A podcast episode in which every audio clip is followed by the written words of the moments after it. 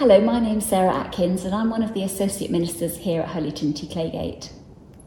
Hello, and I'm Andy Atkins. I lead A Rocha UK. It's a Christian environmental and nature conservation organisation, and I happen to be married to Sarah, as you may have noticed by the names. Welcome to our conversation this morning about harvest, faith, and the environment.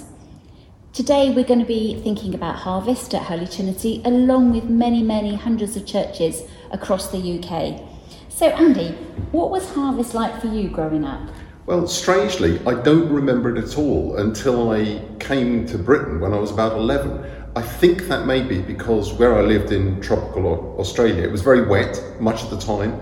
I don't think we had the same sort of seasonal patterns as we have here. I do remember food all around. Uh, we could just go out on the beach and spear a fish, or we could go up into the hills and pick berries. Um, it was a very, very, you know, tropical and and alive place with food, but no harvest that I recall. How about you? Well, mine was a, a full-on traditional English country harvest. Um, I lived in a rural village in Hampshire, as you know, and for weeks before Harvest Festival, the streets would be just full of combine harvesters and wheat and straw and dust everywhere. And the village really went to town. The church was full of apples and potatoes and beans, which would be shared out to the older folk of the village afterwards. The quintessential British Yeah. rural Yeah. harvest festival. Yeah, yeah. And I think, to be honest, I just took it for granted. I didn't really give it much thought at all.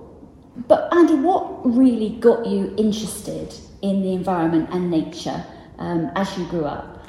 Well, as a, a bit like you, perhaps taking harvest for granted, I think I took wildlife for granted because, as I said, I lived in, in rural Australia. We were surrounded by wildlife. Always loved it, but it was just kind of there. Like all little boys, I enjoyed chasing the odd snake or, you know, pulling legs off a frog or whatever you did. Um, but I didn't think all that much about it. But when we came to Britain, um, I lost all the hobbies. I it was it was cold and wet half the time. I couldn't do half the things I did in Australia, and I got quite depressed actually.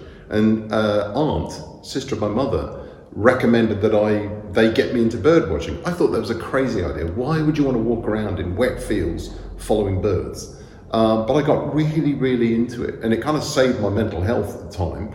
And really, I started to learn properly about nature. I started to look up different birds in a book I was given and start to take an interest in how they get here in the summer, migrating from Africa. Suddenly, a whole new world opened up for me, and it's never really stopped since, as you know. I, if you remember, wasn't uh, quite so keen on nature from quite such an early age. You just pretended. I did. Uh, when I first fancied Andy, he was very into bird watching, and so I have to confess, I did pretend to be into bird watching myself. But it didn't take very long, did it, for me to get fascinated? Your parents saw through it instantly. Yes, yes, they did. And also those long country walks we went on that they used to laugh into their hands, thinking, oh, she never did this with us. But um, it was worth it. So, could you explain a little bit more things like the phrase food security and stuff, which we hear about in the news and which obviously, as a geographer, you studied? How is food security linked to nature and how we treat the environment? Thank you very much. Very good question. Yes, uh, I, I mean, i i quite simply, without good soil, regular rainfall, the sun at the right time, the temperature at the right level, we can't grow food or we can't rely on getting the food when we need it. Um, think about it. The- seasons in Britain, what's that about? Certain things only grow with certain temperature, which is why we in fact end up growing during the spring, the summer, celebrating harvest in the autumn, because that's when things come.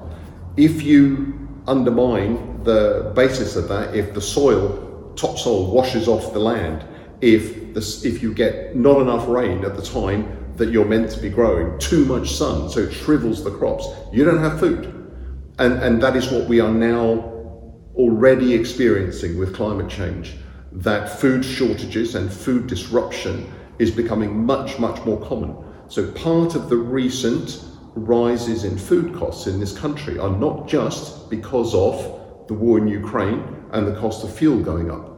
The underlying trend was already up actually because of climate change.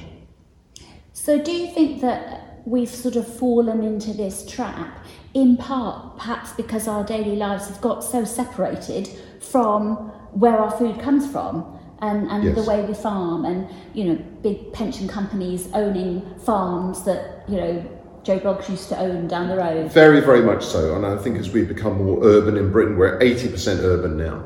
Um, you know, the apocryphal story, but I, sadly, I don't think it is apocryphal, of asking kids where milk comes from and they will go from the shop. When you tell them it comes from a cow, they are astonished, stroke horrified. There are places like China where they have massively lost their bee populations and other pollinators, where they are now hand pollinating food. Now, that is okay if you've got a billion people and you've got a huge labour force. But if we get to the stage in this country where we have to hand pollinate our food because we have lost our insects, that again is going to cause the food price to absolutely rocket. We're getting a free service, a mm. free pollination service mm. from wasps, bees, butterflies, and so on. Mm. If we lose them and they're going fast, food again will rise. This is, I mean, quite exciting for people like me in our small back garden who have planted things for insects and bees. And, you know, I get so excited to go out and see, well, I've got four types of bee and a dragonfly and, and butterflies. Even this summer, the great pleasure of discovering we had crickets in the part of the garden that we've left unmown. So for me, there's, there's a real visceral pleasure in that. If I can um, observe something, your mother, as long as I have known her, has been really, really into nature. And I suspect more of that rubbed off on you than you might realise, the, the, the impact of parents. But then when did you start to see the connection between nature and faith? Because I observed that's also perhaps been a bit more recent. Yeah, I think I was quite slow off the mark for that one. To my shame, I think it wasn't until I was at theological college a few years ago, and to be honest, I thought Andy was so into the environment. Again, I better swat up on this and uh, find out exactly what he was talking about. And so I chose a module on uh, faith and the environment, which looked particularly at the Old Testament. And I remember being fascinated by the farming rules that are laid down in Leviticus. Um, I mean, it sounds a bit dry, but it's not. And it covers so many elements of what we would now know is really good farming practice, sustainable practice for biodiversity and for provision for the poor. Um, and I sort of think if we only followed these rules now, we would have a much more sustainable and fairer way o- of farming. And then also, I think um, looking at Genesis and in particular the second Genesis narrative, uh, where God creates humankind and puts them in the garden. And I think that image of a garden, which is a lush, beautiful, joyful place full of provision for humankind. And, you know, the, the writers of that narrative were trying to convey the relationship that God had with humankind and with nature, uh, which was very, very different from how the gods of the time were seen. Um, you know, and so this really loving and caring and providing for us relationship, it seems quite natural that it was set in a garden, and I think that that has, yeah, been a part of, of, of mm, I suppose, my living faith, how I, how I've learned as I've gone along. And, and, and what about you? I mean, for you, the connection um, between the environment and faith, did that come with a light bulb moment or was it more gradual? Yeah, I, in, in, as I said, I, I was always very keen on nature. And since early teens, I've been trying to follow Jesus. But the connection between my faith specifically and the Bible and the environment came via a different route, and that is I was working on international poverty issues, um, very much believing that as Christians we are called to love our neighbour, to care for the poor and the vulnerable, to, just as Jesus did, to minister to the poor and so on. Absolutely convinced that the Bible has huge amounts to say about poverty, about the way we use our money, about justice. Um, all the while loving nature, but not really making the connection until I started to, to go to many uh, countries, working on Tearfund projects and so on. And everywhere I went, they were telling me how changes in weather patterns were, were destroying their harvests, um, floods because of a, a, whopping great hurricane, the likes of which the world had never seen before. I'm thinking about Hurricane Mitch in Central America in 1998, biggest hurricane ever seen at that point, killed um, tens of thousands of people and washed away projects that Tearfund was funding. And suddenly I thought, oh my goodness, um, here we are focusing on loving our neighbour and solving poverty. But actually, if we don't look after the environment, that the destruction of the environment is also undermining human livelihoods and so on. It's not just wrecking nature, it's wrecking people. So I came to the conclusion you cannot love your neighbour mm. unless you also care for God's creation. They are mm. intimately linked. Mm. And of course, now, fast forward 25 years, what have we been seeing on our television screens? Wildfires, floods, mm. um, killer heat waves. You know, that destroys harvests, it washes away people's livelihoods, it kills people. Mm. That's environmental degradation, mm. not doing the reverse of loving our neighbour. So the, the, the connection came around for me, in short, because of seeing the impact of environmental degradation on people who mm. God loves. It's really interesting that because also you know, how I've got involved with mental health, that wasn't primarily through nature, but through getting involved with that, I've realised how significant nature is in, in our mental health. I mean, a lot of us saw that during COVID, didn't we? Mm. Uh, if we were fortunate enough to have some nature on hand mm. um, and some time to enjoy it, we found it very, very therapeutic. And you know, with the mindful walks, uh, uh, which I run on Monday mornings, there's never a morning that we don't come back from the woods saying, "Oh, we feel so much better." Um, so again, it's back through our different routes. It's back mm. to this interconnectedness between humankind and God and the environment. So, um, so I mean that that's interesting, and I've watched you get more into the environment via that route. Absolutely, which seems to suggest there's probably many different ways into this. What are some of the questions you think people could ask themselves to find their own connection mm. between nature and faith? Mm. Well, I think I think the first thing is to be honest with ourselves, you know, as we've been honest, as I've been honest, and say, um, actually, do I have that connection? Because I probably really didn't, you know, for many years. So, do I have that connection? And then perhaps to ask God, you know, please give me that connection because everyone's different, everyone's circumstances and histories are different. Um, but God knows that and He makes those connections for us. So I think yeah, to, to, to ask ourselves, do I have that connection? And, and if not, you know, Lord, would you show me? Mm. Because it's part of God revealing more of Himself to us, mm. um, which is always exciting. Mm. Um, and then I think, you know, sometimes we have to uh, be a little bit firm with ourselves and think, oh, actually, maybe I've got stuck in a rut. Maybe I've got an attitude that's not helpful or maybe I'm making a lifestyle choice that's not helpful.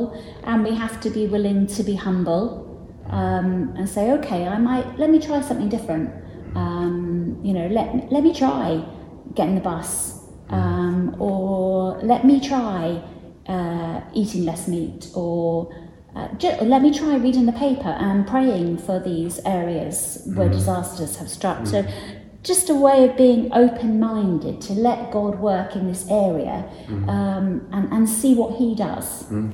Mm. In terms of practical ideas, Andy, I know Rocha have lots of things that you know we can look up and find, but can you be um, give us some just general tips before we close about things mm. that we could do to, to make a difference? Well, I think I'd start with what I think is a theological principle, though you would know better than me, which is of praising God for the beauty of His creation, um, spending time with nature, enjoying that gift. Let's start off with enjoyment of that gift and thanking God for it. If you don't spend time doing that, and you're able to, try to find a way, make more space for nature in your own life. I think it's a very good foundation. And thank the Creator God for it as you do. So that's a very good foundation. But then I think look at areas in your home life, um, in your transport, in your financial expenditure. If you have savings, where you put those savings, are they contributing to solutions or are they simply um, funding more fossil fuel investment and more damage to the climate? There's a whole range of things we can do in our own life. But then there's what we do in our church and our community. I'm, I'm delighted the Holy Trinity is part of the Rocha Eco Church scheme. Um, that doesn't run itself. It requires people in the church to be active for this church to be a witness in Claygate for what Christians can do to care for God's environment. So get involved in the Eco Church scheme in Holy Trinity. And then lastly, use your democratic rights. The climate doesn't get a vote. Um, disappearing wildlife doesn't get a vote. We have a vote and we can raise our voice, not just at election times. We can speak up, we can speak to our politicians, um, joining campaigns run by all sorts of reputable charities, including A Rocha, that actually tell the politicians, our elected representatives, whose salaries we pay from our taxes, what we would like them to do on our behalf. So I would really encourage people to speak up. It's totally free, doesn't cost you anything, and you're using hard won rights to do so. Um, and if you want an idea on how to do that, the simplest thing I can say is sign up to A Wild Christian Scheme. It's free, and we can give you regular ideas on how to love nature, how to praise God for it, um, what you can do about nature and climate in your own home, and point you towards very credible and scientifically sound campaigns that will enable you to speak to your politicians and, and, and tell them what we would like them to do on our behalf. Mm. And of course, we've got the Waymaker project coming up at Holy Trinity as well, where we're looking to open up the churchyard, use that for nature, but also for the community. And there's some mental health elements going into that as well. So I'm really excited about how that might be part of how we at Holy Trinity step forward out into the community more with this as well. And, and with my member of Holy Trinity hat on, um, I find this really, really exciting one of the things I'm very aware of in my job is how many churches are now finding that if they care for God's creation very practically, for example, in managing their churchyards better for nature, how much that opens doors also with the local community. People come along go, What are you doing? What's going on here? Or people come along and say, Can I help? Mm. Bridge that divide between sometimes a, a, forbidding church that most normal people wouldn't go into these days mm. and society desperate for love, mm. desperate for hope, desperate for purpose. Mm. Um, so it, it perhaps shouldn't be a surprise that when the people of God look after all of God's creation, not just themselves, actually God comes closer in a way and, and, and, and, and brings other people closer. I'm not quite sure the theology there, uh, you know, but, but I have this sense that it shouldn't be a surprise that when churches look after God's creation around them, people come to know God through that service. Shall I just close with um, a prayer? If you join with me in a prayer. Heavenly Father, we want to thank you for your beautiful created world. And we want to say sorry for the ways in which we have ignored it and damaged it and the ways in which we have averted our eyes from the suffering of others. Father, would you show us your heart for this beautiful world? Give us a real desire to serve you in serving the environment and lead us in your ways. Amen.